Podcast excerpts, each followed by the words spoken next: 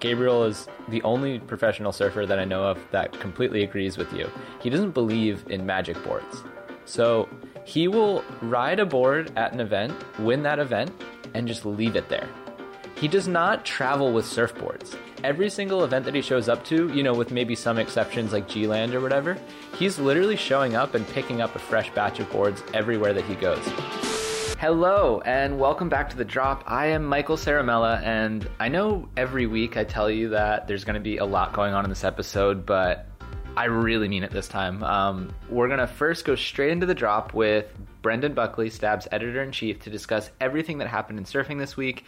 And that includes things from the largest wave ever surfed to the WSL's new iron fisted arrangement with the WSL surfers, um, the fact that surfers do not have the sort of arrangement with surfboard shapers as you might think they do, and also wetsuits have been made all wrong for like ever, apparently. Um, after that, we're going to go straight into the stab cusp. Stace Galbraith is coming on to discuss everything that happened at Manly, and then straight into G-Land. We're going to make some picks. So if you are, you know, playing fantasy or perhaps on BetOnline.ag, we'll have a little bit of insight for you there. And after that, I'm going to hop on with Ian Crane to discuss his new profile film, Crane Brain, which is going to be premiering on Stab Premium on this Saturday and then go live to the public a little bit later on. Uh, we'll have more info on that coming up. But yeah, this is a, a really great interview. You're going to be able to read the full thing on the site, but we have a little snippet for you at the end of the pod. So if you want to jump around a little bit, the drop is going to end about halfway through the pod. That's where the cusp is going to kick in. And then the last, you know, five to seven minutes are going to be all about Ian Crane. So sit back and relax and let's hear what happened this week in surfing. Hello, shirtless Mikey C. Brendan Buckley, how the hell are you? I'm very good. I'm very good. Uh, we've got some north wind blowing here. We've got some Italo Ferreira clips on Instagram, and that's a good combo. Oh, do you get all excited and just go straight into the wind and try to jump as high as you can? Yeah, yeah, and then it doesn't really happen like that. And um, but we keep hoping. the The key is to never lose faith. Yeah, and just you know what they say, just keep doing the same thing over and over again and expect different results. That's what they say. Yeah, that's the best advice I've ever received. Actually, it is funny because it reminds me of uh, your misc that you sent out the other day. That is talking about how do you want to surf in three thousand waves, which for you you're um, you're putting that at a year three wave three thousand waves from now because that's fifty eight waves a week, which for somebody that you know oh, lives that, by the that coast, was a gentle. That was gentle. Fifty eight easy. I'm going hundred at least. hundred waves a week. Easy. Oh my god, you're a spoiled man. Well, I mean, I'd say I'd say average surf twenty waves for like you know I'm mostly at beach breaks, and then I surf once a day. So yeah, one forty. Beautiful, beautiful. So, do you actually practice what you preach? Do you think about how you want to surf in the future and work your way up toward that, or you just take off and fling? I do until I see Italo's Instagram and he ropes me back into the fling. That's beautiful. Yeah, that uh, it happens to the best of us, but um, he is actually the best of us, and therefore he's kind of the only person who can actually do that. This is true.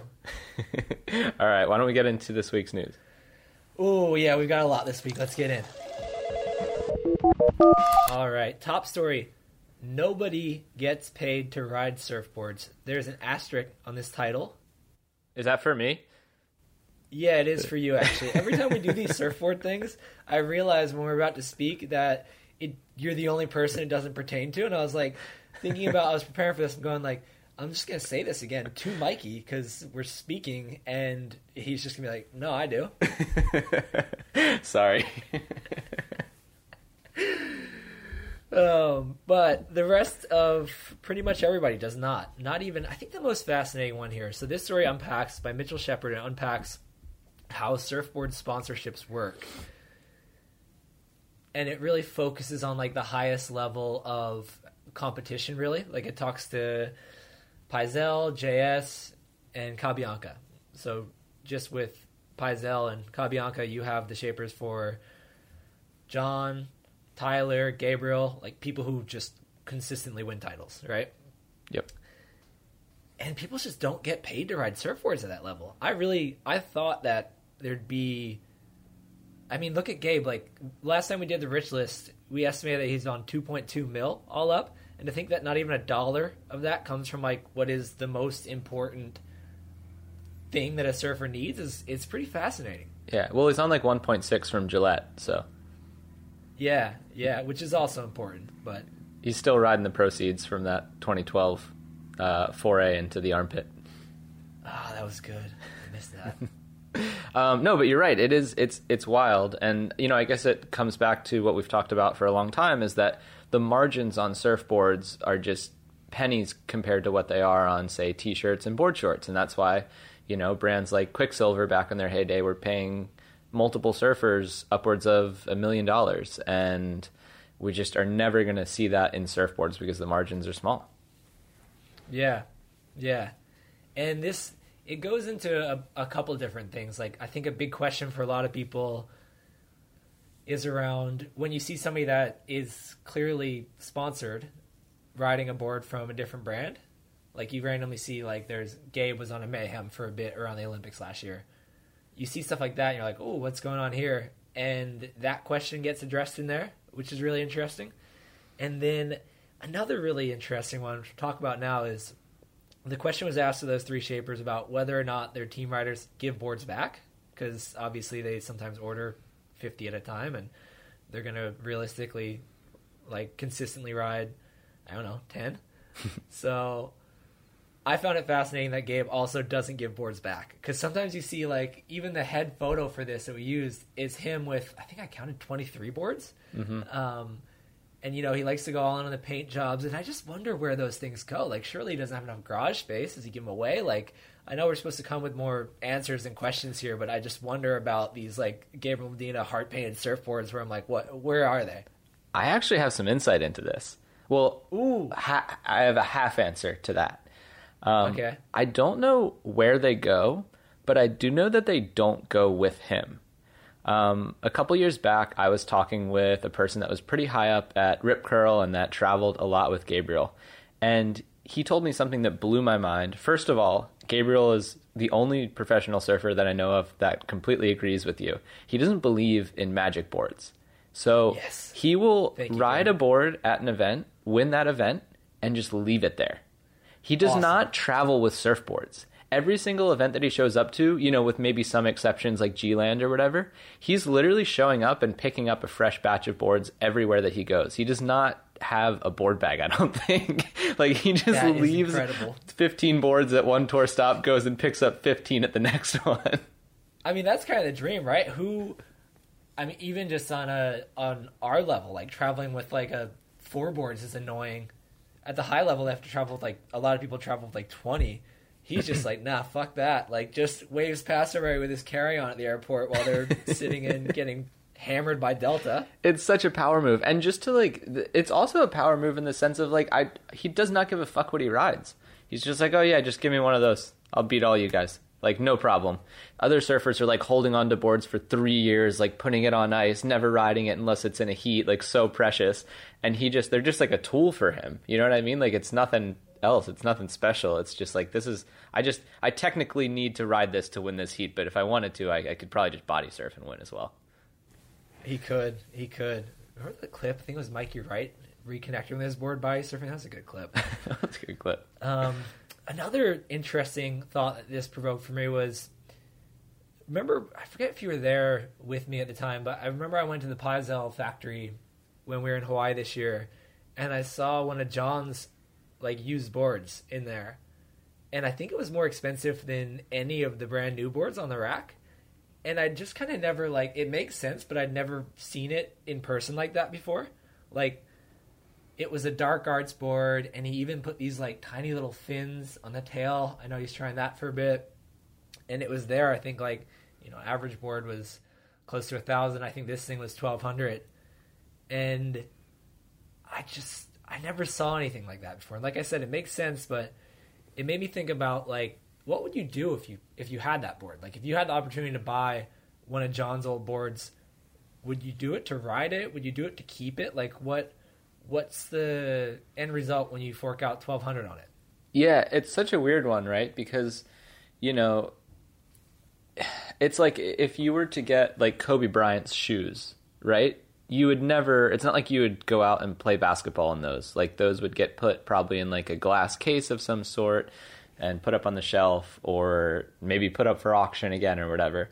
But surfboards, because they are, I don't want to say so disposable, but when you're like at that level, you're getting 80 a year or whatever, you know? So in a sense, like there are a lot of John John boards out there. So it's not like there's a super um, like the supply demand thing doesn't make them extremely expensive, despite the fact that it's pretty crazy that it's a board of the best surfer in the world. I guess it would be maybe like getting like a golf ball from Tiger Woods. It's like, yeah, but you wouldn't play with that golf ball. But then again, you're way more likely to lose a golf ball than you are to lose a surfboard. So yeah, I don't know. I actually, I guess to that point, I want a CJ Hobgood board when I was like 11 years old or something like that, and I still have it. I've never ridden it. It's in my uh, crawl space somewhere. Wow, you still have it? Yeah. Well, it was from the year that he won his title. I don't know why or what I plan to do with it. I have no plans for it or whatever, but it feels weird to give it away. It feels weird to sell it. It feels weird to ride. I don't know. I'm in this weird middle ground. You know, I'm just I'm thinking back now and like I I've been in the past on a crusade against decorative surfboards. Like surfboards used as decoration. I think the thing that sparked it for me was I saw one of Steph's at you know Quick and Roxy the same office, and I saw like this just beautiful DHD epoxy surfed a few times, and like Darren Handley touched this with his hands, made this board happen, and now it's just sitting in a it like near somebody's desk. Like this is not what this board is made for. It's not it's not particularly pretty. Like I don't know, it's just a surfboard. Like it deserves to be in the water. And I get it. Like I almost get it if you have like a crazy old Gerry Lopez board or something, but like nah, fuck it. Boards are meant to be ridden. That's I'm taking that line right now. Hate it. So what about like a broken board? Can you hang a broken board? Yeah, you can hang a broken board, but if something's still functional, like because then if you break it, just hang it. You know? Got it. Okay. So if you buy the John John board, you have to break it and then you can hang it. That's its lifespan. Yeah. But the only reason I didn't because it was because I thought that maybe it was the surfing guy who catfished Pyzel into buying back his own board. Oh, I thought it might be because it's it's a dark arts and you can't break those, so you just be stuck riding the board for the rest of your life. Way too big for you. yeah. you have no out. German surfer rides largest recorded wave breaks world record again. So, Mikey, you were living in Costa Rica for a while, and I really want your take on this because I didn't think that Leon Glatzer would get such a big wave at Pavones, and um, I just I just found it very surprising. No, it was actually um, oh fuck, what's this guy's name? Marlon Lipke. Marlon Lipke, yes. Easy, easy one. yeah, it's Marlon Lipke. Um, he took a break from the QS. He's been working on his requalification ever since 2008. He took a, a slight break this winter um, to, you know, recalibrate, and he's like, you know, it, it's worked for other people that maybe are not at the top top level of the sport. I'm going to go to big wave surfing to remain relevant, and he went and rode the biggest wave in the world. You know, that used to be. I'm glad he's bringing it back because it used to be. That's how it used to work. You'd go to big waves when you stop being relevant now I think it's kind of alt boards. Ah, um, true. So it's good to kind of revive it to back to you know the roots, if you will. But for real, Sebastian Steudtner broke the world record. Um, this is a weird story. Let's just and not even not even to have the debate about oh it's Nazare and the wave sometimes doesn't break and people are pulling in at jaws and blah blah blah. But okay, this this wave was ridden on October 29th, 2020. That's over 500 days away. And I know that the science of lack of science about measuring big waves is a big thing and a big reason why there'd be so much delay. But it's just, it just, this announcement felt so weird to me. And Sebastian had the record before. It was 80. They're saying this is an 86 foot wave, 43 foot back, if you will. Um, and just the, the timing and the fanfare around it just it just feels weird to me. How do you feel about it? Well, I didn't feel that much about it, but now I feel like you're is this like conspiratorial? Like what what is the surf world like trying to hide with this big news? I don't know. I know that we ran a story not too long ago about how big waves are measured, and honestly, it was weird. It was vague. It was still related to that original way of like taking the surface height and multiplying it. Um, I know people are working really hard to get a more formal way of measuring them. Like you pretty much know at this point, you know where the biggest wave is going to be ridden. It's going to be Nazare because that's just what happens every year, and you kind of know what day it's going to happen, or you know what day it could happen. So, I've heard of a drone that they're trying to use that can get like a a proper proper measurement rather than doing it in hindsight like they do now. But in that story, we had quotes from people like Kai Lenny, from Andrew Cotton. Was, that's a good mix right there. Um, talking about how they weren't satisfied with the way it's it works now.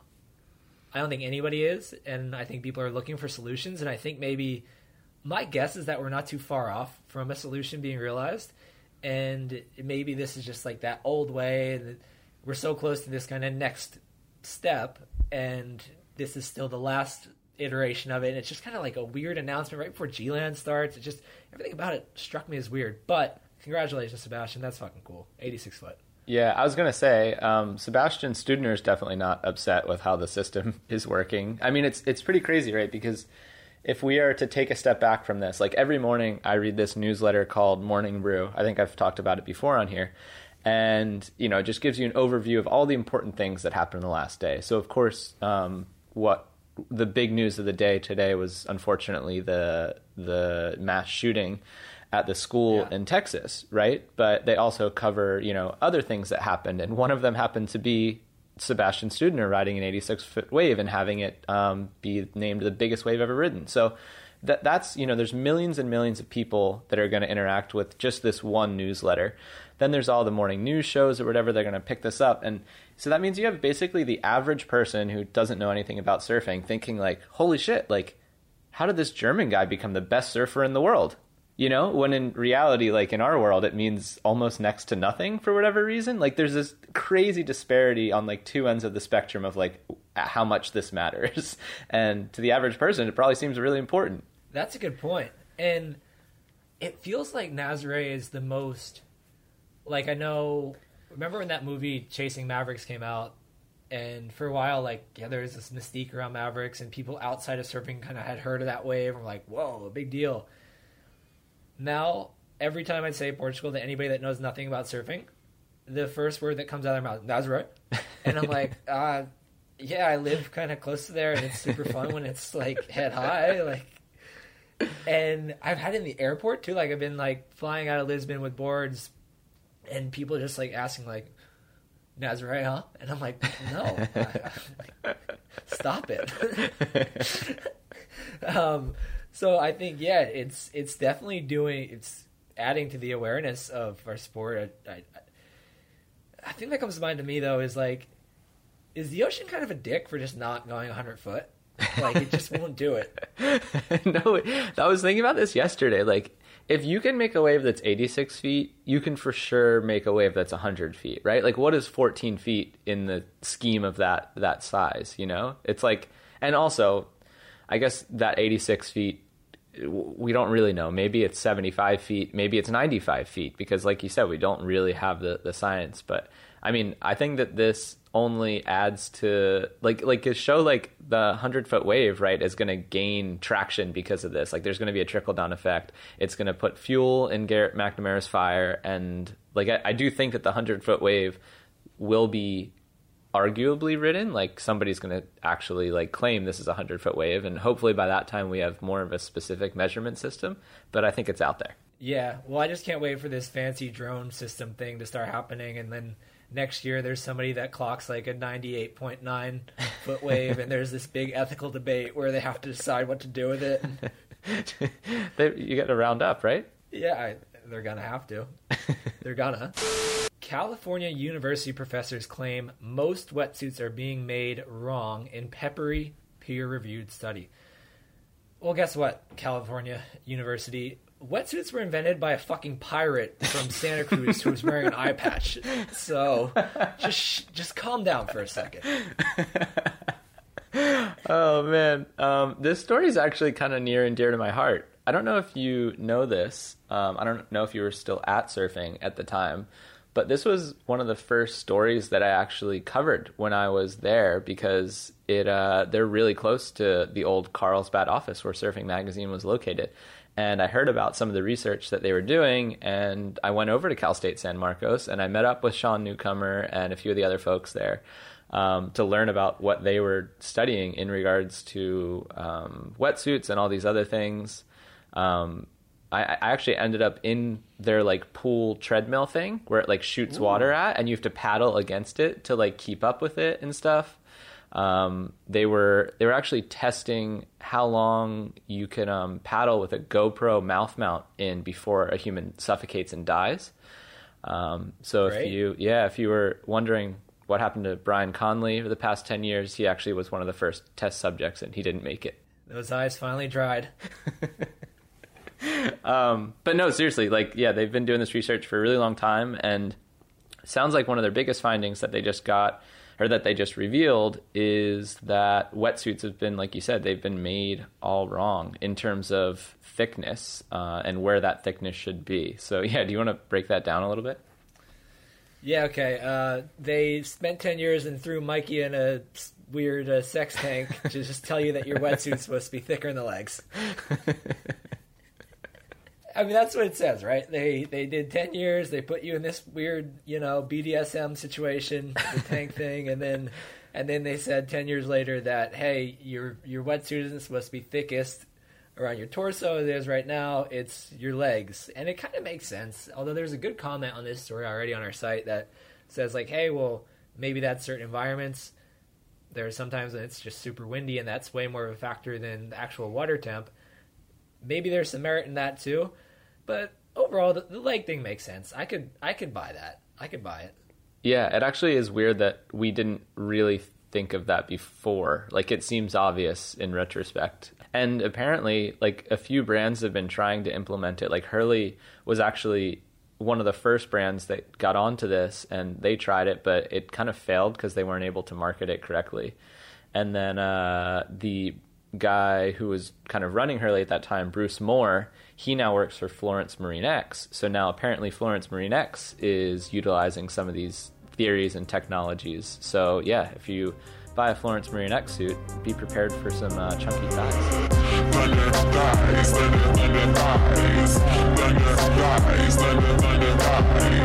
Oh my, got them thunder thighs.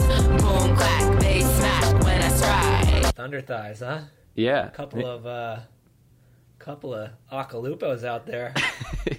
you know me; I'm a an ardent defender of the sciences, so that's why I recently spent six hundred and fifty dollars on a Florence Marine X spring suit with little floaty pads in it. Wow, look at you! I know, little Ninja Turtle. My legs are going to be so warm. They are. Good for you. CT told to elect single surfers rep from shortlist of four tasked with reviewing all future WSL policy changes on board special committee.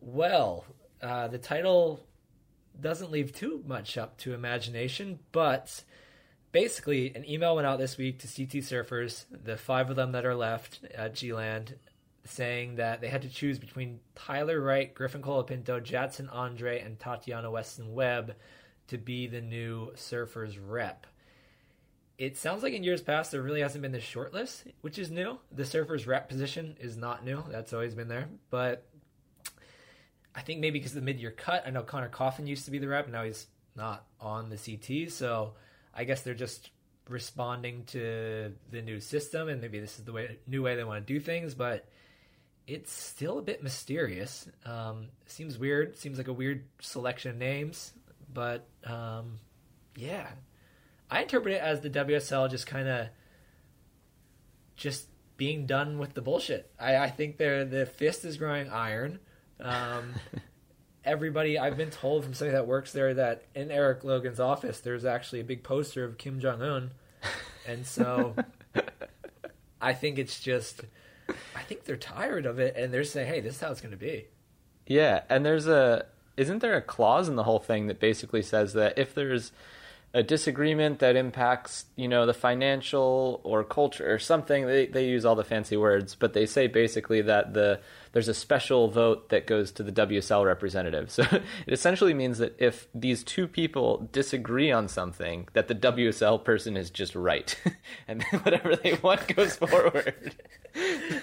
it's uh, it's if it has financial or material harm of the CT or WSL or reputational harm to the CT or WSL, the competition director will have a special casting vote, aka trump card that nullifies surfers' concerns. Yeah.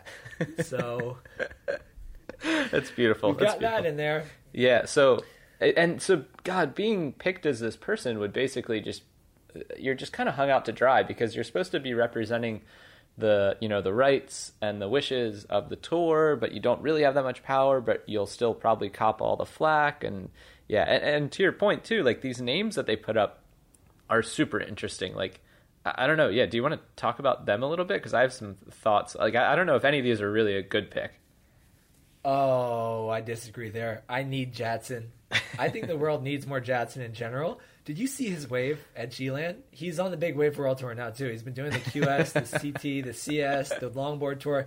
Now he's a big wave guy too. Well, that's that's my concern. So I have like individual concerns for each of these people, and my concern with Jadson, on top of the fact that he, you know he's like Joe Biden, he could drop off the tour any day now, um, is that he also just hey, Biden's pretty good at G-Land.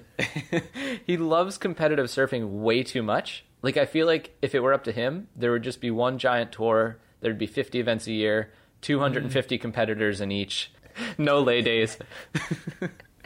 there'd just there'd literally be surf competitions 300 just christmas would be off. Yeah so uh, yeah him to why do you think he'd be a good pick? I just need more jets in my life. I just think it's one of those things where it's like trying to make sense out of love sometimes. You just it's natural you're drawn to it and you don't even want to ask questions. You don't want to you just you just it, it, feels right mikey and i need Jadson in that role I need, okay. I just want Jadson. I want more of him. I want them interviewing him. I want him around. Where I want to interview Jadson for the site, and by I I mean Steve Elaine because he could do it in Portuguese and then have it transcribed. So I just the world needs more Jadson Andre is my simple point. Do you think he um he he got the uh, the little tip of the cap from the WSL because he he wore Jessi Miley Dyer on his jersey for that one Women's Day? That was one of my favorite maneuvers of the year so far. I mean, Griff's air reverse from that same contest is up there, but that maneuver, I mean, talk about innovation. yeah, he's really it's charting incredible. a course for a, a, a, career in surfing that extends far into his 50s and 60s. Ah, uh, we need it. Like, we think Slater's anyway, going to be the oldest guy on tour, but it's for sure going to be Jadson. It just, we didn't specify what tour, though. It'll, it'll just be one of them. well, anyway, so the other picks, I'm like, I'm okay. So Tyler, you know, I feel like on one hand, she is like a good representative of surfing in very many ways, but there's also there's a bit of an issue with nepotism. Like she's got these two brothers that just kind of like keep finding their way back onto the CT, even though they're mm. not really supposed to be there. And I just feel like she could keep sort of pulling these strings. Um, Tati, you know, I, I don't know if I've just been a bit corrupted by the make or break thing, but I feel like she's got and maybe her hair as well, but she's definitely got some like Daenerys Targaryen vibes. So I feel like she could either go full like scorched earth policy or just become way too powerful and she, I don't know, she'd like make some secret pact with the WSL to help her remain in power and she would just yeah, the, the tour would end sure. up with just her on it somehow. Um, and then Griffin like seems like a great guy, like the surfers like him. I'm sure the WSL likes him. I just also think that he could be tricked kind of easily. Like I feel like the WSL rep would be like, you know, surfer who wants the tour cut in half says what, and he'd be like, what? Oh shit, you got me, you got Ooh, me. Yeah. Like and and there there goes half the tour. I those are some good points. I mean, you went a little bit QAnon with uh, Tati, but the rest of them, I those are logical and those are fair points. So I think that's why it's the WSL's only call. Well, I guess it's up to the surfers now to vote it in but I guess it's gonna be Jadson. But anyway, this is this is evolving. We'll see where we end up with this vote, and yeah, go Jadson. It's your I'm- year. I'm voting for Lakey Peterson. She seems the most level-headed, fair, can see both sides. She seems like a great representative. But she's not on the short list. well, can we offer other ideas or no? The Iron Fist is spoken. I told you, Eric Logan, it's framed too. Kim Jong Un in, in his office. Okay, everybody, have a seat. Even if you're already seated, get more comfortable. It is time for the surf sin. Sometimes we get surf sins that you hear and you go, "This person is deranged. Um, something something has gone wrong in their brain." This one I feel like is on the more relatable end of the spectrum. Um, I feel like a lot of people are going to listen to this and think, "Ooh, yeah, I've, I've kind of done that." Um, we'll get into that first. Let's just uh, let's hear it. Forgive me, fathers, for I've sinned. I got a friend who's learning to surf, and sometimes he comes with me. As is often the case, for a given set of conditions, there's a number of different spots that are all working. And a few times now, my friend has come surfing with me, and I've taken him to a spot that really is better suited to me than him. One time we surfed a beach break where he only managed to get out the back once, mostly because it's pretty hard to duck dive a mini mal. Uh, the worst one though was when I took him to a particular spot that involved a rock jump and a little sprint paddle to get in. We waited for a lull and then I gave the word that it was time to go. And when I paddled through that tricky bit, I turned around and saw that he hadn't made it. I told myself that he was just going to come out at the next break, and I paddled up to the peak. The waves were pretty good, so I surfed for two hours, and he never made it out. He just went back to where our gear was and sat under the cliff the whole time. Please give me my penance. All right, Mikey, how do you feel about this one? Can you relate? I I can definitely relate. I mean, I have friends who, you know, either they're not quite at the same level or maybe they are but they just don't like surfing some of the types of waves that we've gone to. I also have a wife who, you know, every time that we're going surfing, it's a bit of a conversation. Are we going to go to the kind of easy, rolly wave that she likes? Or are we going to go to the kind of more punchier, bowlier wave that I like? Um, I usually lose that debate, but yeah, no, this is this is a very normal thing, I would say. Um, and I don't know if there's. I mean, we, I say this a lot. I don't know if there's anything wrong with it per se, but yeah, what's your take? Yeah, I've I've I've experienced it. I've definitely seen a lot of people experience it, especially like you said. I feel like in relationships sometimes if both people like to surf and there's a different taste or skill level, you see this. I I just I go back to in my head. I just speci- sorry in my head. I just specifically remember getting people to go out with me on just those stupid big windy days. And you know, sometimes those days you can't really tell how big it is till you get out there.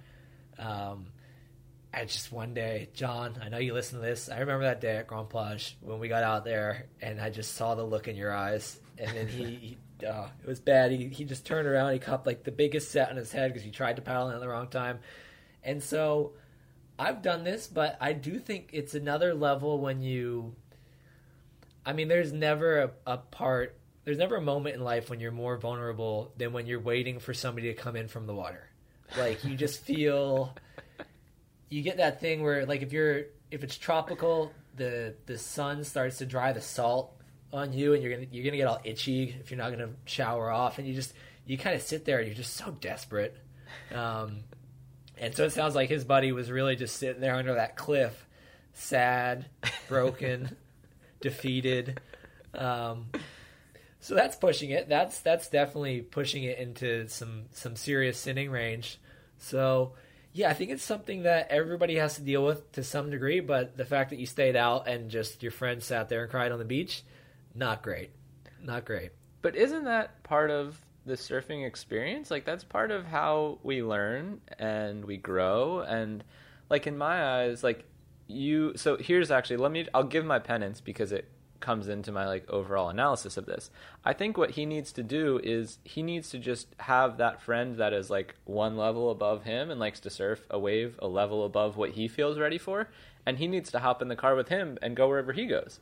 Because I feel like we all need to like if we're going to subject some people to you know bringing them to waves that they're not quite comfortable with then we need to be willing to take that leap as well so i think he needs to go with his psychopath friend hop in the car and mm. try to paddle out wherever his friend is going and it's just yeah it's and i think that as much as i'm saying this is a penance i think he will grow for it i think everybody's better for it in the end like you need to have those experiences where you feel totally overwhelmed and out of place one to appreciate the other days and two to kind of push your own little bar a little bit higher. You know, every time you have that experience, you're like, okay, I survived again, and your tolerance gets a little higher. I like that, and I'm coming at it from a similar viewpoint. I'm just kind of flipping it. Like you're going more external. I'm gonna kind of look at it internally. I feel like you know he's he's confessing because he felt the guilt because he probably felt selfish for staying out all that time and for taking his buddy to the wave to begin with. So I want him to heal that wound internally.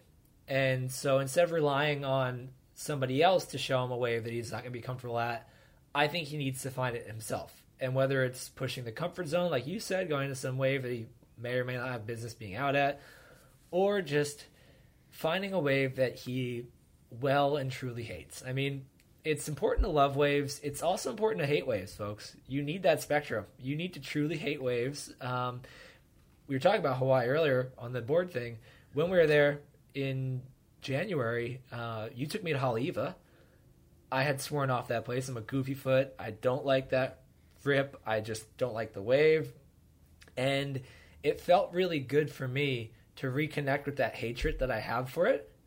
and so I feel I think he needs to I hope he has a wave out there that he truly hates cuz it's a beautiful thing to hate a wave. And he needs to go surf that wave 10 times straight. Um, wow, that's what's going to make him heal. Yes, that's a lot. Okay, um, that's actually, and I think that that's that's a lot. But yeah, if you want to do that, that's your choice. I think it'd be easier and better to just hop in the car with your lunatic friend. But if you want to really chastise yourself, you can go with Bucks. On the on the other point that you're making about Hawaii, that actually brought back a, an interesting memory. So we surfed a lot of different waves this year. We surfed some big waves, we surfed some little waves, we surfed some clean waves, dirty waves, messy waves, whatever. But you know what was actually the scariest session that I think we had all season?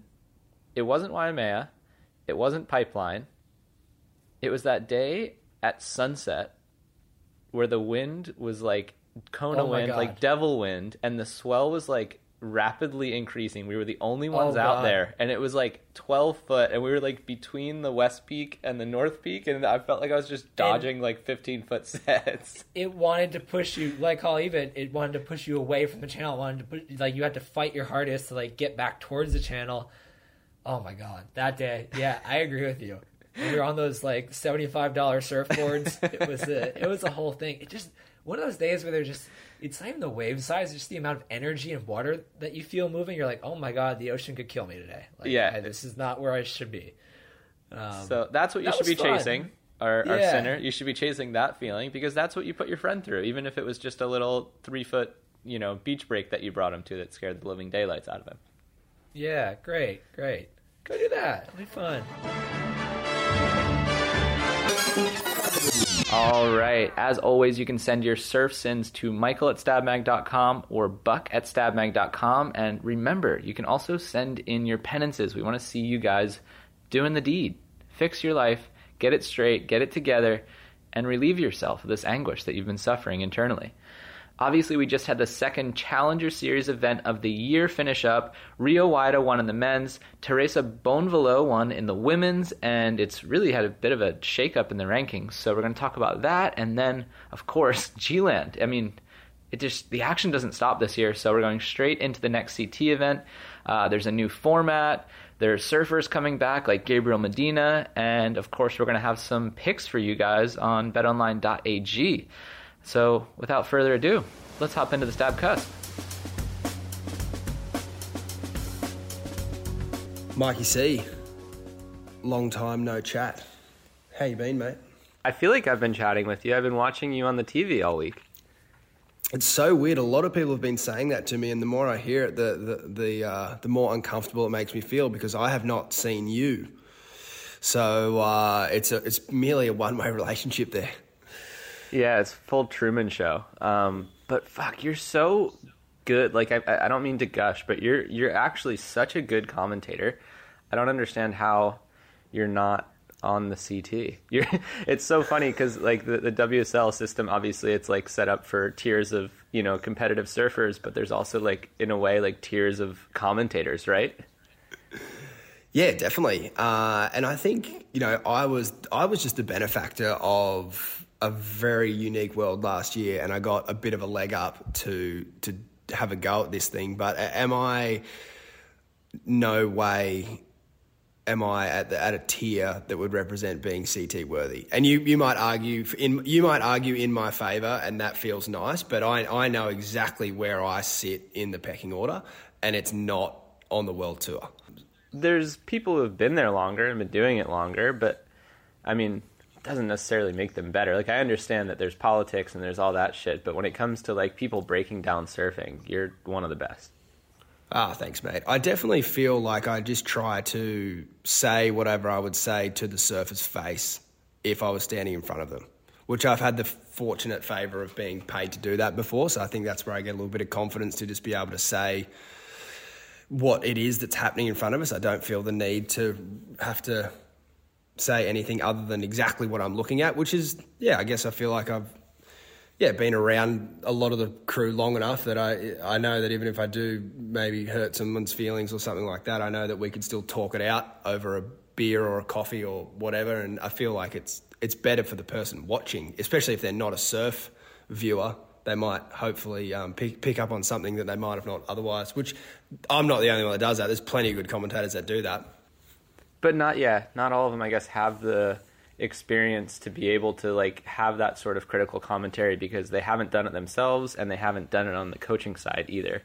So it's yeah, it's cool to see that insight and it's great that you're enough of a prick to people's faces that you can, you know, kind of say what you're feeling just when you're watching them surf as well. yeah, it's a it's it's a um yeah, it's it's it's a blessing and a curse.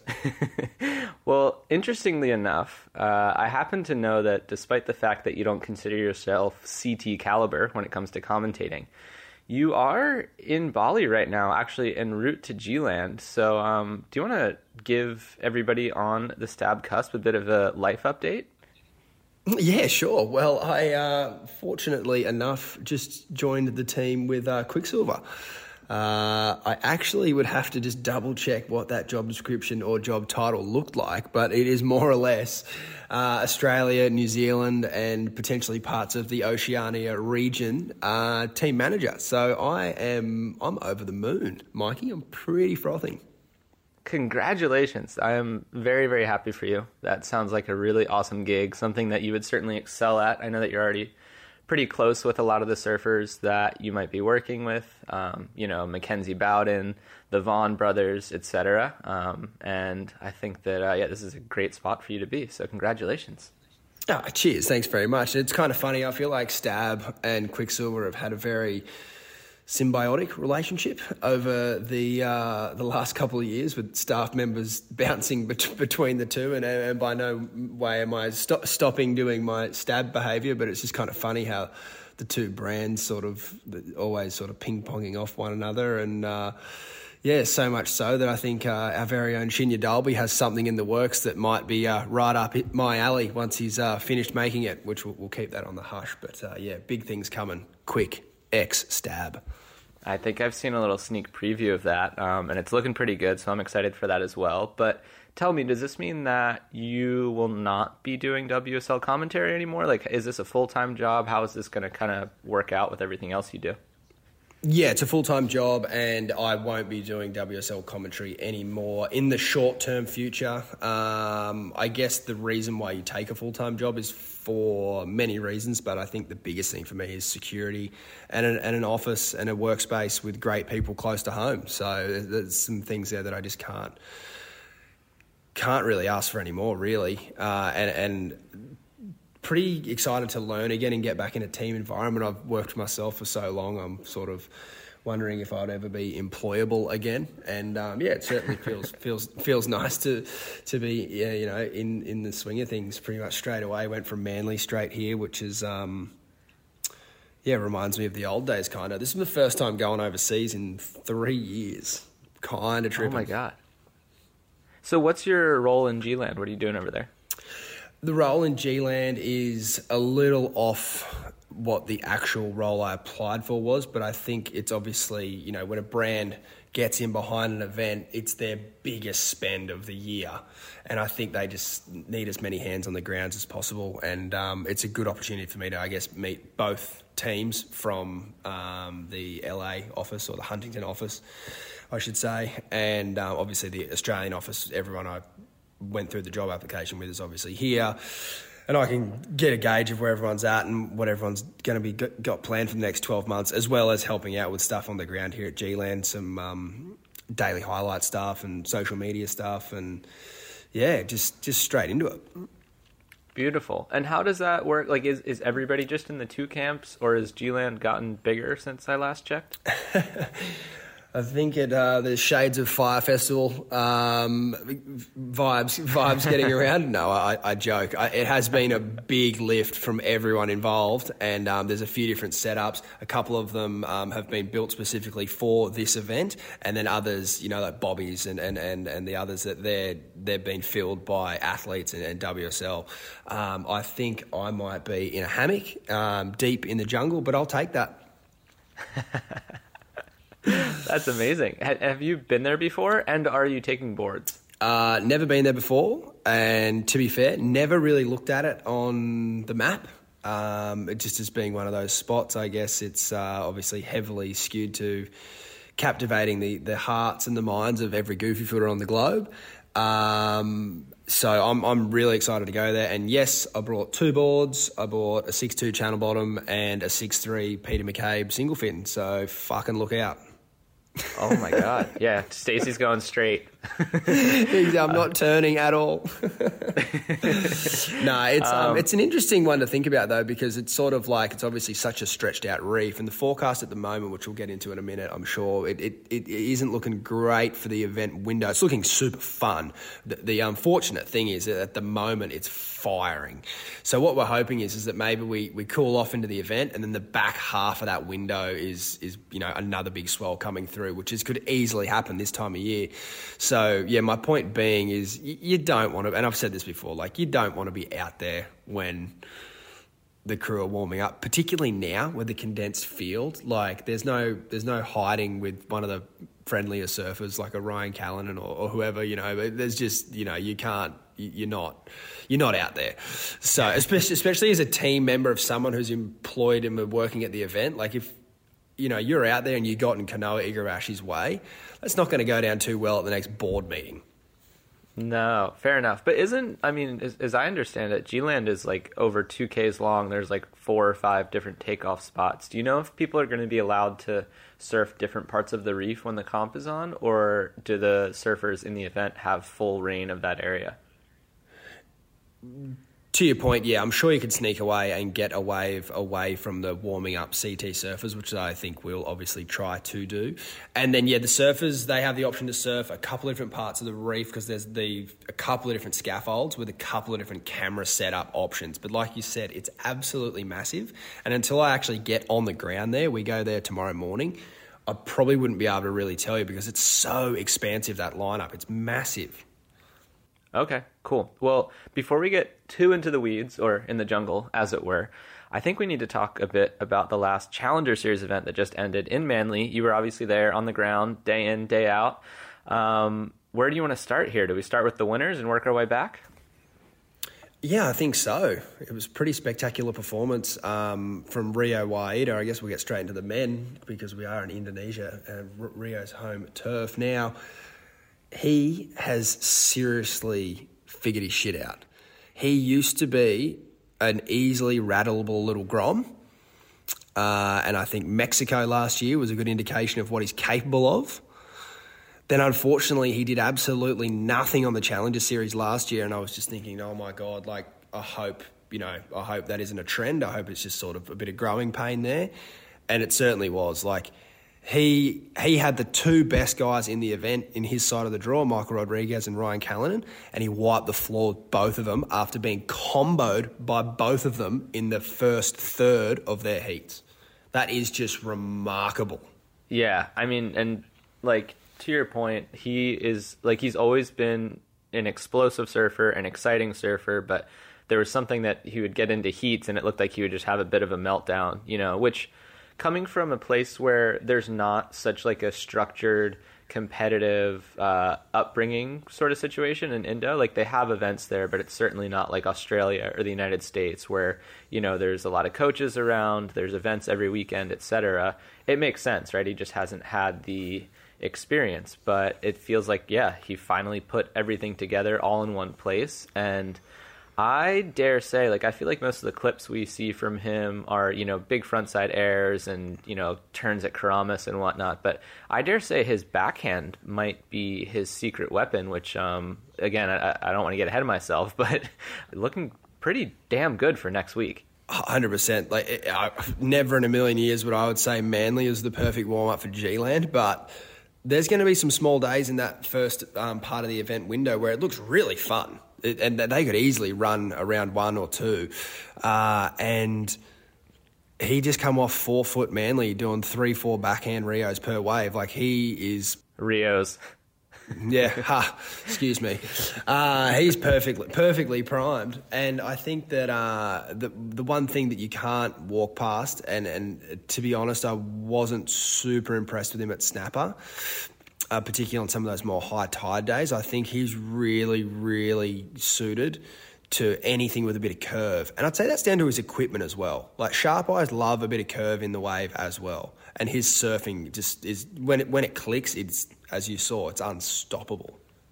Yeah, I mean, especially those boards that are um, coming out of Portugal. Brendan Buckley's been making them um, in his downtime. We, I guess he, we haven't kept him busy enough with the whole you know, stab editor in chief thing. So on the side, he's been shaping some of those boards for Rio, and, and they're really coming off nicely. Take it away, Ronnie Blakey. And uh, well, that sharp eye, that particular board shaped by Brendan Buckley. Is that right? I believe so. Yeah. So yeah, did, did you know that Buck was a shaper? It's actually uh, a funny one for Ron Dog Blakey. There, I was I was sitting next to him off camera when he said that, and I just swivel necked over to him, and he just saw me straight away, and he had to he had to correct himself immediately. But it was one of those things where the damage was done, and I just said to him straight off the bat, "You know, I'm going to use that for the podcast." so good. I wonder, like, where where was the what was the Freudian slip there? Like, where where do you think Brendan's name came from? Well, Brendan Leckie on the Gold Coast. Um, oh, Brendan Brent, Leckie, got it. Okay. It's an. It's honestly not even that big of a deal. It's more just funny because it's just Buck. You know, like yeah. It, I feel like that. That would have obviously. There's probably three people in the whole world that would have picked up on that, uh, and uh, you know. Um, I just happened to be in the studio when he when he said it, and I just oh man! And the best thing was is Richie just agreed with him too, and I was like, oh, this is too good. This is just getting better and better.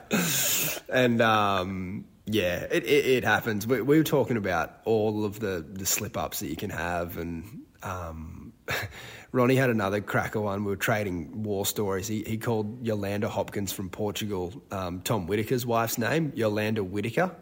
in a heat. nice. And then I called Kobe Enright Kobe Bryant twice in one heat. well, maybe better than Kobe Aberdeen. yeah, well, it depends who you're asking, but yeah, it's it's so easy to do. Like particularly Ronnie does such an amazing job of just holding the fort all day. I guess he's due for one slip up every 15 events.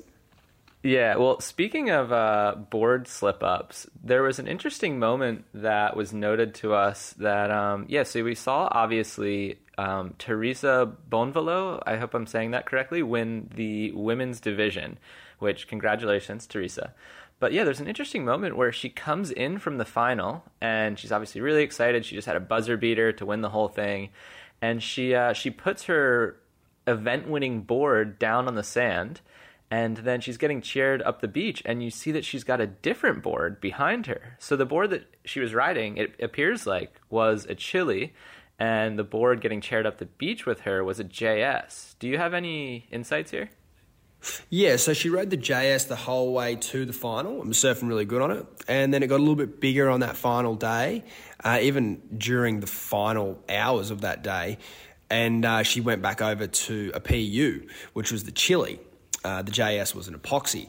And look, kind of awkward if you ask me. Um, I guess it is one of those things where you're looking to potentially build new relationships. Uh, I can see that. But I think at the same time, too, people do look at those things and uh, it can be viewed as distasteful. So I think as uh, any kids watching out there, which they probably definitely do not listen to this podcast, but maybe their parents do.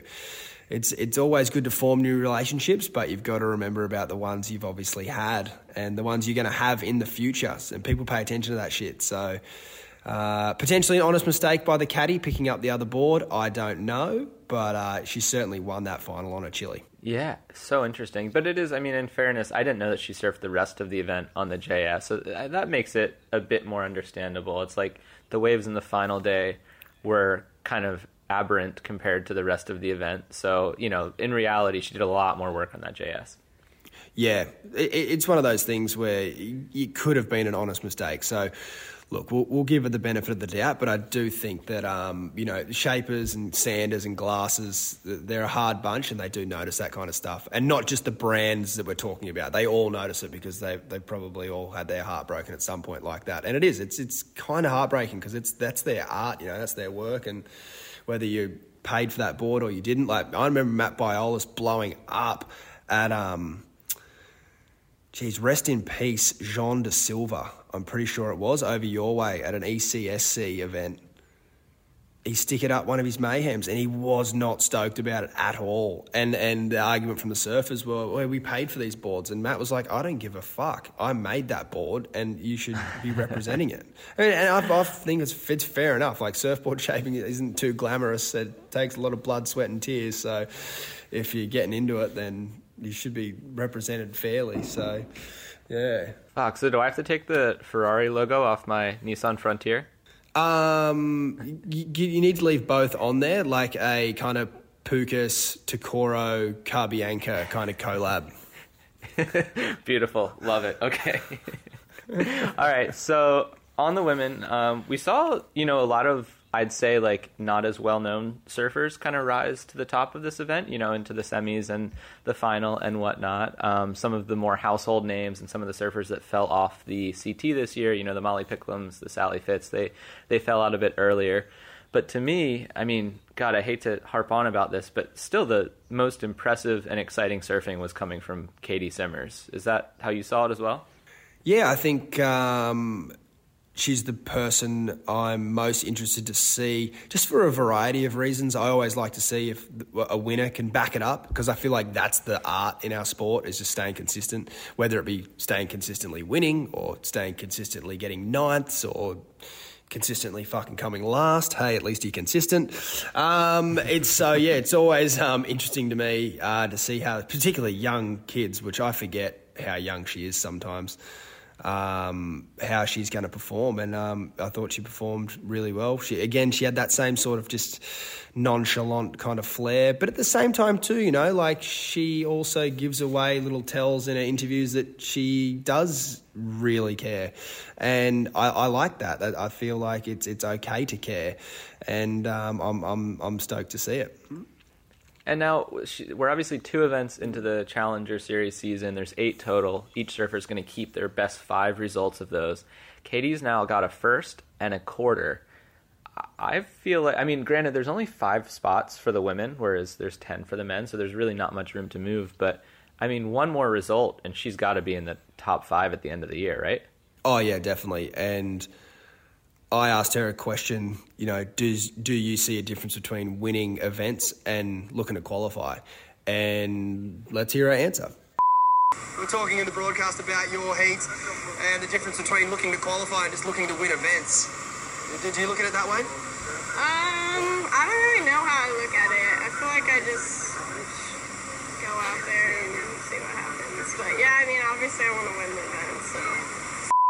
And yeah, so her answer there obviously doesn't give away too much, but I feel like that's something that as fans, uh, we probably need to respect that winning events is fucking cool and it's hard and it's challenging.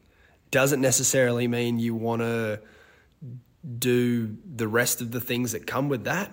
If you don't want to, no one, you don't have to. And she's obviously proven that once. And if she wants to do that again, that's fine. She's a young woman making great money, having a hell time. She just wants to keep winning a few Challenger Series events for the rest of the year. And then maybe the year after that, then more power to her, you know?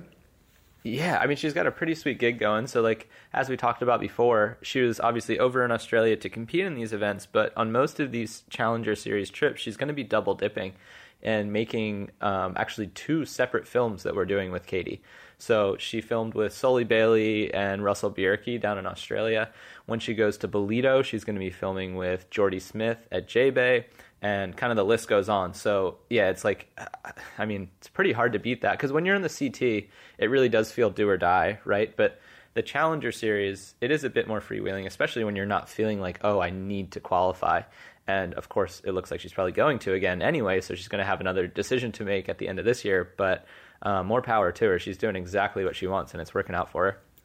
Yeah, absolutely. And you make a good point there. It gives you a lot more freedom um, because the event windows are a lot shorter with the Challenger Series, and there's also no second chance. So if you go there in South Africa and you lose first heat, yep, you're not stoked, but there's worse places in the world to lose first heat. You can get straight out of there and you're down the coast of Durban or right down the coast of J Bay. There's plenty of waves around there, plenty of good filming opportunities, plenty of good surfers it's yeah, you, you, can do so much on the Kiwi when you when you approach it like that. It doesn't have to be a stressful, um, you know, points or die existence like it is for ninety nine percent of the rest of the surfers. You, you can be the one percent like Caity Simmers. Perfect. So there were a few other performances and surfers that I wanted to note from this event. Um, first up, Jett Schilling really made his, um, I'd say, competitive debut where he is like he went from you know being little adorable Jett who obviously surfs well but like maybe isn't seen as a major threat against the the big boys and just absolutely stomped some people out on that rip bowl left love to see that um, Ryan Callinan looked like probably the most polished surfer of the entire event. Like he looked like the real CT guy out there who was just like kind of easing his way through heats, like just, you know, powerful surfing, clean surfing, precise surfing. And then Leo Fioravanti again gets another result. It, to me, he seems like somebody that could requalify through the Challenger Series 20 years in a row, which interestingly enough, I don't think you could necessarily say about everyone on the CT because a lot of people on the CT, their surfing is really suited to those style of waves. Whereas Leo, he's he's just got such a strong technical approach and a strong competitive mind that like in these sort of beach break beach breaky events and whatnot. Like it just feels like he could get quarterfinals pretty much all day long. Yeah, you're right. He, he is a class above. He, he, he can back his own decisions. He knows how to read a lineup. And I know you might not think Manly's the hardest wave in the world to read, but it, it, it, can be. You know, there's not that many corners on certain tides, and when a surfer of his quality is as good as reading the ocean as he is, it's just hard to beat. You know, so I agree. I feel like he could qualify for as many years as he wants on the uh, on the Challenger Series, which is for him for us to say that it's probably like an insult. You know what I mean? He doesn't want to be doing that. He he he wants to be on the tour. He he wants to be going for world titles. So I hope that he can, you know, for his sake, bag another big result in Ballito, and then just surf the rest of this Challenger Series year with maybe a little more, hopefully, aggression in those earlier heats, and and really try to almost you know, go for it Italo style, you know, and, and try to bring those, lift those performances up in those earlier rounds because I think that's what kind of maybe gets him on the CT. If he doesn't get a good start uh, in early rounds, he doesn't really go on to big results. He seems to be like a bit of a momentum surfer, which you just, mm. in the CTs, you don't really get time to warm up. You just like, for him, the last year I watched him compete in Australia, um, when I was working at Newcastle, I just he just ran straight into Filipe Toledo, like in round three or something, or around the ninth round, and it's like, oh my god, like, and that's just the tour these days. It's it's it's so hard. That is Manly, um, unless you have anything else to add. But we've got a lot to talk about with uh, the old G Land as well. It is definitely time. Whew. All right, we obviously haven't been here since 1997. Luke Egan was the last winner. They had three events there between 95 and 97. Um, Kelly Slater won one of them. He's the only surfer currently on tour who's had any CT experience out there. Um, yeah, where do we even begin? I mean, it's it's hard because you can't, like I said, you can't really look back at at any specific G-Land stats, but we do. Uh, to me, the closest comparison of a recent CT venue would be Cloudbreak, right? Left tubes, turns, you know, gets big. Also fun when it's small. Um, interesting thing about Cloudbreak is in the nine, or sorry, of the nine winners that it had, eight of them were Goofy Foot. The only regular foot ever to win Cloudbreak was Kelly Slater. Um, do you think we're going to see something similar here at G-Land? Uh, similar as in Kelly Slater winning again, potentially. Um, I, I think that you could kind of look at those stats the same as like Margaret River, and that it was won by Goofy Footers forever until they realised it was a right. Like how backside tube riding has just been revolutionised since the 90s, I, I feel like we will see a natural foot winner. Oh, okay. Why is that exactly? You just look at guys like Jack Robinson, John Florence. If it is big and tubing and it's it's carving turns in between the tube, I mean, the technicality of it in a long ride like that is so difficult to just come like off your ass and then back on your ass again and then back off and then doing some turns and then back in. The front siders will be able to go faster. They'll be able to drive through the barrel more and potentially come from behind the section and maybe even get a little deeper. But the technicality of the backside tube riding on a long wave like that is yeah, it won't go it won't go unnoticed, that's for sure. Yeah, well, I mean, interestingly enough, so John John, you know, you think of a equatorial perfect reef wave and you think John John, but in reality, John never did all that well at Cloudbreak. He made a semi once, um, and he never won at Chopes. He's won at Pipeline. That's the only like reef wave that he's really won at on tour. So he hasn't had the best results. He's also not had great results in Indo. He's done really poorly at Keramas, which is obviously a very different wave. Um, and he didn't do that well in the one that ended at Ulus either. Whereas, I mean, you look at a, a Medina in he was in the final in three of the six events that he surfed at Cloudbreak, and he won two of them in pretty dominant fashion. So you got to think like Gabby's coming back after this long hiatus. You don't necessarily know what sort of mindset he's in after all the personal stuff that he's gone through, but you don't think that he's coming in as the kind of favorite to this event? He's coming in in red hot form because I believe he just spent two weeks in the Mentawai Islands doing exactly what he'd want to be doing, getting barrel going left. So, uh, yeah, he's going to be coming in red hot. And it's not the first time I've been wrong, Mikey, but I'm happy to hang my hat up on it. I, I, I just think, like Jack Robinson, man, he's so just wizard. He might not have his heat game dialed like Gabby and, and these other guys, but I'd, I'll, I'll just ride him into the sunset. You think he's going back to back? You have a thing for picking people back to back, and it doesn't generally pay off for you. No, I know, but I generally don't really care either, and I love a, I love a heart pick. I'm not a stat pick, even though I love stats. I always this is why I suck at fantasy surfer. yeah, maybe. Just watch that clip of Jack at Desert Point and just tell me that doesn't send blood rushing. Oh, I mean, it's unbelievable, but to me, the forecast doesn't look like we're going to be getting waves like that. It kind of does look like that size. That wasn't that big. But yeah, but desert four foot deserts breaks very differently to four foot G land. Like G land needs a bit more size to really hug the reef and like throw out a proper tube. Otherwise, it's a bit high and tight. At least from what I've seen, I've never been there, but like from people that I've talked to as well that have been there, it's like yeah, you need like a real swell for it to gutter out. For sure. And I think, you know, you, you look at someone like a Gabriel who came on the internet and said on the broadcast, he's coming back to win. He would love to make the final five. So he's going to be coming in so red hot. So, look, if you want to pick him, I'm not going to be saying that you're a sissy, all right? You're allowed to pick him. You don't have to. You don't have to justify it with all this fucking cloud break nonsense. I know how fucking gnarly he is. All right, you can pick him. What about a Connor O'Leary or a Nat Young, who both of whom have finaled at Cloudbreak? Um, there's also Miguel Pupo, who is you know all these goofy footers that we just don't get to see doing linking turns maneuver on their forehand all year long that we kind of almost forget how they surf in the same way that I feel like I forget what a lot of regular footers look like going backside. They look like Willian Cardoso and they look like winning the comp. All right, and that's what's going to happen here. Backside victory. so you're you're off off Connor, off Nat, off Mickey.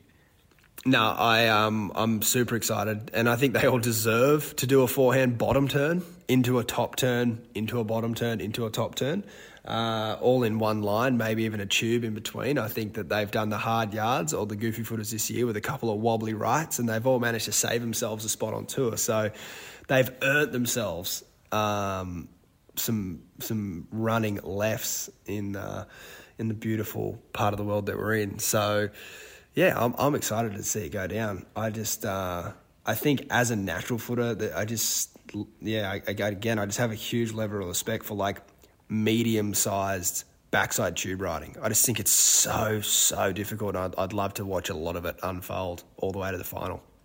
See, that's the thing. I guess when I'm thinking about this event right now, I'm not really thinking about tubes. I don't think tubes are going to win this event. Like, yeah, you might have to weave one into your wave, but it's more about flow than it is actual impact. I think the real meat of scores from this event are going to come from turns.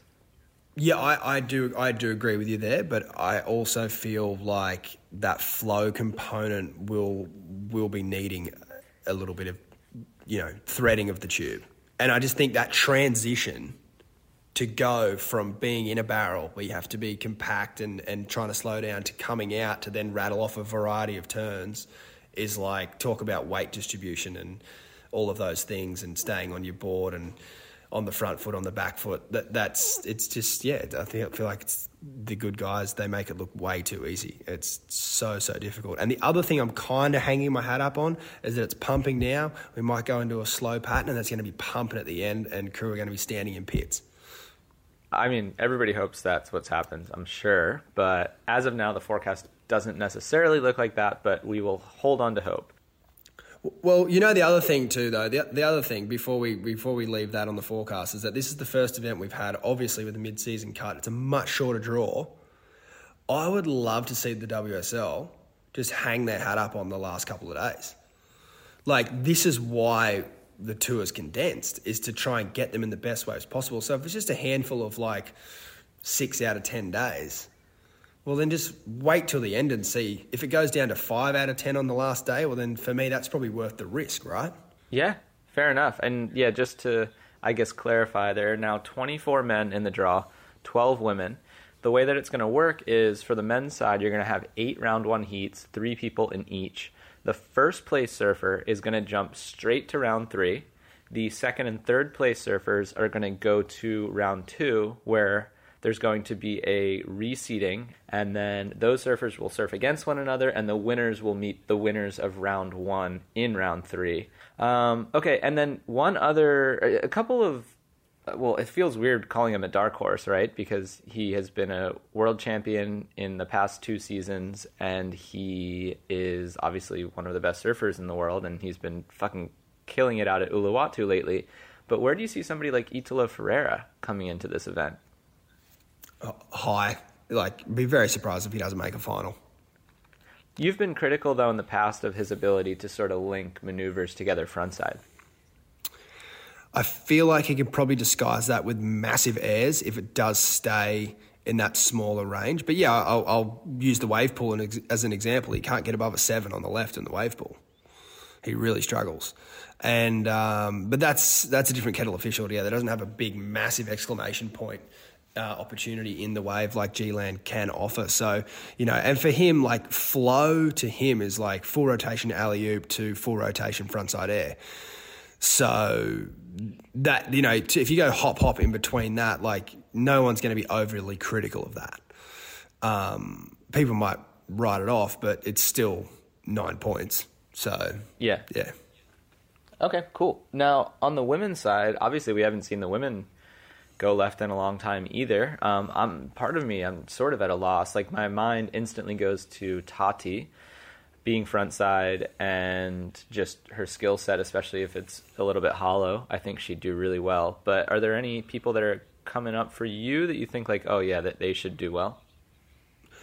Yeah, well, I think we got a little look at the women during the rerun of Margaret River at Uluwatu in 2018. And Carissa Moore, you know, again, it's sort of picking Gabby, but yeah, Carissa Moore out there, her, her backhand and her flow is really, really good. She knows how to like match the pace of a wave that's stretching out like that. Uh, and then if it gets, you know, anything with a bit of size and some and some tubes on offer, Bronte Macaulay, it's basically like West Oz in a bikini for her. So she would be so at home, and um, I think we'd all love to love to see that unfold because. You know, there's plenty of people around the world have a certain skill set, but they don't really always get to show it on the tour. And this could be a great opportunity for her, even though she's a wild card. But it could be a great opportunity for her to sort of show everyone that, hey, I, I am I am really this good. You know, this is what I do on my Instagram, and this is what I do in a heat. Yeah, full on Moana style. Um, okay, cool. So I have another sort of dark horse for this event on the women's side. I'm going to go out on a limb and say Sally Fitz could come out and really show her true colors. So she just fell off the tour, obviously, which I'm sure she was pretty devastated about. And I think that, that could light a fire under her. She also just switched to TNC boards, which I know firsthand are fucking incredible in good reef waves. And yeah, I just think that everything's kind of coming together for her. She's had some really good results at Cloudbreak. She's won out there. I don't know. I just feel like all these things combined could lead to her just being like, fuck you guys. Like, I just won this thing. I'm obviously supposed to be here. 10 points if you can remember where she got tubed in Australia on her backhand last year. Oh, nope. Can't do it. Rottnest Island. She threaded a couple of sick ones. So Oh, absolutely, right. Sally could do very, very well there for sure. And if it gets bigger, she's got a massive heart and she'll have a swing as well. So, yeah, she's got it covered in all sizes. All right. So I'm glad you agree there. Now, we've talked about a lot of people, some who may do well, some who may not. And I don't know what position you're in now since you don't technically work for the WSL, if you can give some picks, but I've got my own betonline.ag picks that I've made for this event. So I'm going to go ahead and rip through mine, and you can either tell me if you think I'm off my head or if. Well, I might just jump in right here and just let you know that I absolutely cannot bet, seeing as I work for the title sponsor of the event. So yeah, fair enough. Okay. I am just going to have to uh, sit here and drink my nice cold water because uh, I turned the aircon off and I'm dripping in Indonesian sweat right now. Uh, so yeah, all I can say is, mate, good good luck. All right, so I've got $25 on Tatiana Weston Webb at plus 1,000 to win 250. $25 on Filipe Toledo at plus 800 to win $200. $10 on Kolohe Andino at plus 3,300 to win $330. $10 on Sally Fitzgibbons at plus 1,400 to win 140. $30 on Italo Ferreira at plus 600 to win 180. And last but not least, $20 on Rio Waida at plus 6600 to win $1,320. So I think you know who I'm actually rooting for in this event. Best of luck there, Mikey. I guess I can still throw in a couple of passion picks, I guess, to uh, use Jimmy Wilson's term from, I believe, the Surfing Magazine days. Yeah, I'll go Jack Robbo, back to back, screw it. Um, I, I hope he does well in the men's. And then in the women's, uh, who do I like in the women's? Why don't we go Johanne Defay? Feel like she's obviously very proven uh, going left. She's from the Reunion Island. And um, yeah, she definitely knows her way around a left hand reef break. Oh, you're taking my longtime dark horse. I like it. Okay, fair enough. Well, we will see in a short time who is right, who is wrong. Maybe we're both wrong. Um, but yeah, G-Land coming up soon. Stay tuned, and it'll be an exciting event. So won't see Stace on the webcast unless he makes a guest appearance. But uh, good luck over there, Stacey. Thanks so much, Mikey, and I appreciate all the love and uh, all the support uh, regarding my uh, my new position. Uh, I, I uh, I'm really excited. Oh, Quiksilver got a good one. All right, see you later, man. All right. Thank you, Stacy, and I hope you enjoy your time in G-Land. I am envious for multiple reasons, but yeah, that's just uh, incredible. I can't wait to see the event. Even if the waves aren't 10 foot in rifling, it's uh, it's still going to be a treat, I'm sure. So now for this last little bit, I am going to show you a snippet of an interview that I did with Ian Crane. Um, it is promoting his new film Crane Brain, but we also get into a lot of other topics. Um, if you listen at the end, I'm going to tell you the premiere dates that are happening for this film. But for now, let's just hop in. I'm going to hop in mid conversation. You're going to have no idea what's going on, and it's going to be great. feel like almost pressure because I'm somehow like an air guy now with like doing well in the Stab High contests and stuff. Whereas like I wouldn't really think of myself as like an air guy, and then I feel like I can like feel like some sort of like pressure where like I have to do like an air on trips or else like I don't have that kind of look that people might want to see. I guess, which is weird, but I just want to go surf and do cutbacks and like get barreled. So like a lot of times I like feel like a pressure to try airs even though I don't want to or I'm like scared to like send something to the flats because I just want to like keep surfing, not blow myself to pieces. Yeah, that's fair enough. But to be fair, I remember back when you were whatever, maybe like 13 or 14 or something, like you won the air show at NSSA Nationals. Uh, didn't you wear like a Speedo or something? no, I was in the final for an air show at Lowers and Albee and Matt Meola were in the final and Dylan Goodell and they all wore speedos. Oh, they wore the Speedos. Okay, Yeah. got it. Okay. And then it was me. I think it was four of us, or maybe there's six of us, and I don't remember the other two guys. But maybe there's just four of us. But I somehow beat those guys in the air show, and they're all in their speedos, thinking they're killing it, and there's like an all got smoked. No. I don't know. I would just, I don't know. I guess I always like doing airs, but I don't know. I, I wouldn't say I'm like a gnarly air guy compared to some of these guys that are doing crazy shit. Yeah, well, you do have the the one air unlocked that nobody else really has in their repertoire, the backside stalefish. Um, is that something that took you a long time to figure out, or it just kind of felt natural for you, like a natural body movement? Um, growing up, I had a trampoline in my backyard, and I would always do like a skate deck on there and like do like tricks and shit. And me and like Tanner Rzunka, he was like one of my best friends growing up. He had a trampoline too, and would do the same thing. So we'd go to each other's houses and do like skate on the trampoline, but instead of like skate like flip tricks and shit, I'd do like grab airs like I was surfing or something. And I'd always try like this like corrupt flip thing on the trampoline, but I but it was like the corrupt flip has like the stalefish in it. And then I remember getting older, and I would always do these like flyaway, just kind of stalefishes, just out the back, like little flip thingies, front side and back side, just like whatever. And then we went to the wave pool for the first time in Waco, and I was with Barron and Albee, and it was a stab trip, and they made like that first like kind of video from Waco, like that air edit, and Albee was doing them, and Barron did one, and then I was doing them, and then because I had already like been fucking around with it just from being like a kid and just dicking around surfing, that I kind of like had it, and then I did a couple that like I landed that weren't even good, but I landed it. I was like, oh, what I could do this, and then it just kind of was like a natural grab, and it seems to help me spin more, and you kind of like do if you like hit it right, at least for me, if you like hit it right, it's almost like a flyaway error that when I kind of lock into the grab of control, and then it forces my body to like come around better for the rotation. Whereas if I didn't grab, I might not spin as good as some other people, and so I kind of I feel like I don't know, it just kind of makes the most sense to me, even though it looks pretty cool. Yeah, it it's kind of rad that it's, it's. I don't know. Maybe it's just because it's the only thing I've tried for so long.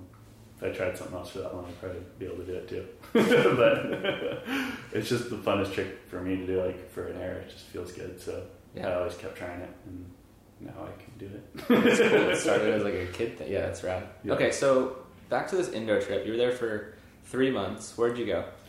So I it was quarantine was on.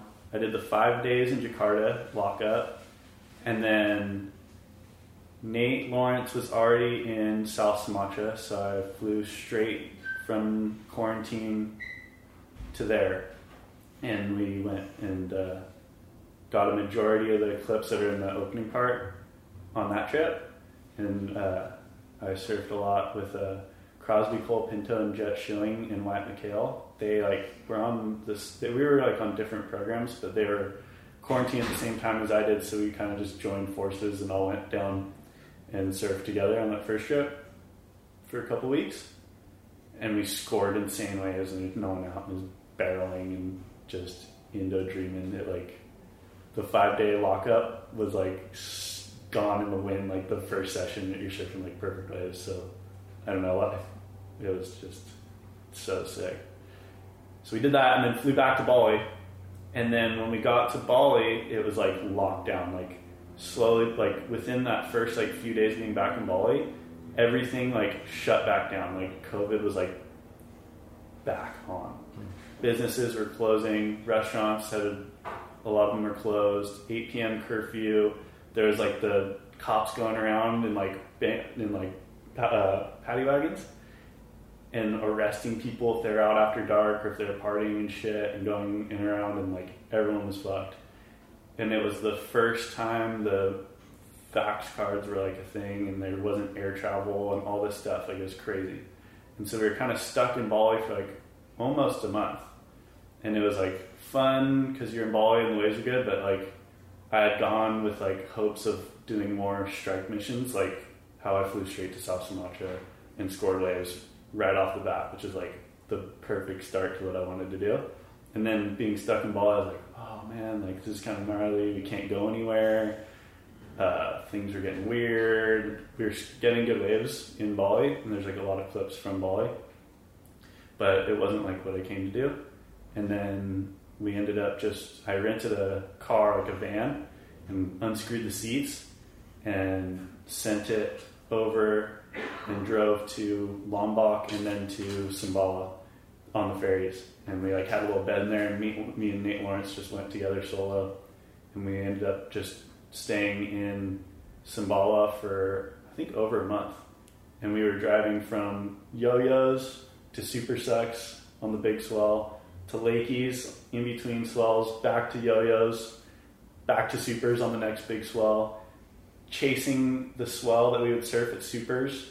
We drive that night onto the ferry to Lombok to Desert Point, and then surf that next day the swell at Deserts for the day. Drive back to Yo-Yos, on, got on the ferry, went back to Yo-Yos, back to Lakeys. Like we were just like circumventing all of like Sumbawa and Lombok in a van. It was like so cool, like driving and checking everything out and kind of being more like land based. Where I feel like a lot of times in Indo, you like base yourself in Bali and then you fly somewhere for a four day swell and then you fly back to Bali and you're like in your villa and you're eating fucking sushi and you're going partying and it's like kind of like the luxury life.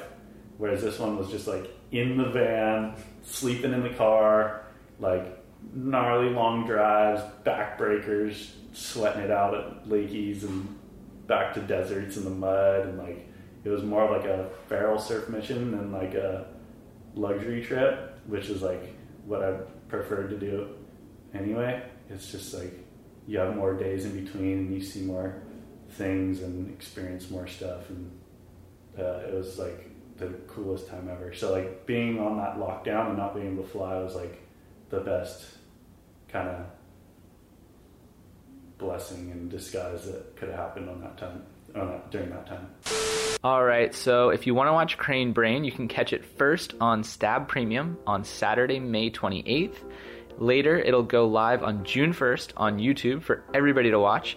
And in the meantime, if you happen to be at one of their premiere locations, you can catch the film on May 28th at the Wigwam in San Pedro, California, May 31st at O'Neill Surf Shop, 41st Ave, Santa Cruz, Wednesday, June 1st at Go Juice in New Smyrna, Florida, Thursday, June 2nd at Nomad Surf Shop in Boynton Beach, Florida.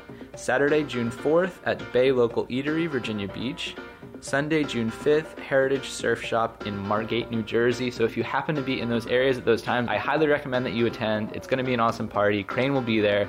The film's incredible. I've seen it myself multiple times now, um, and it's not something you want to miss. So with that, uh, this has been a long but really fun episode of The Drop. I hope you enjoyed, and until next week, over and out.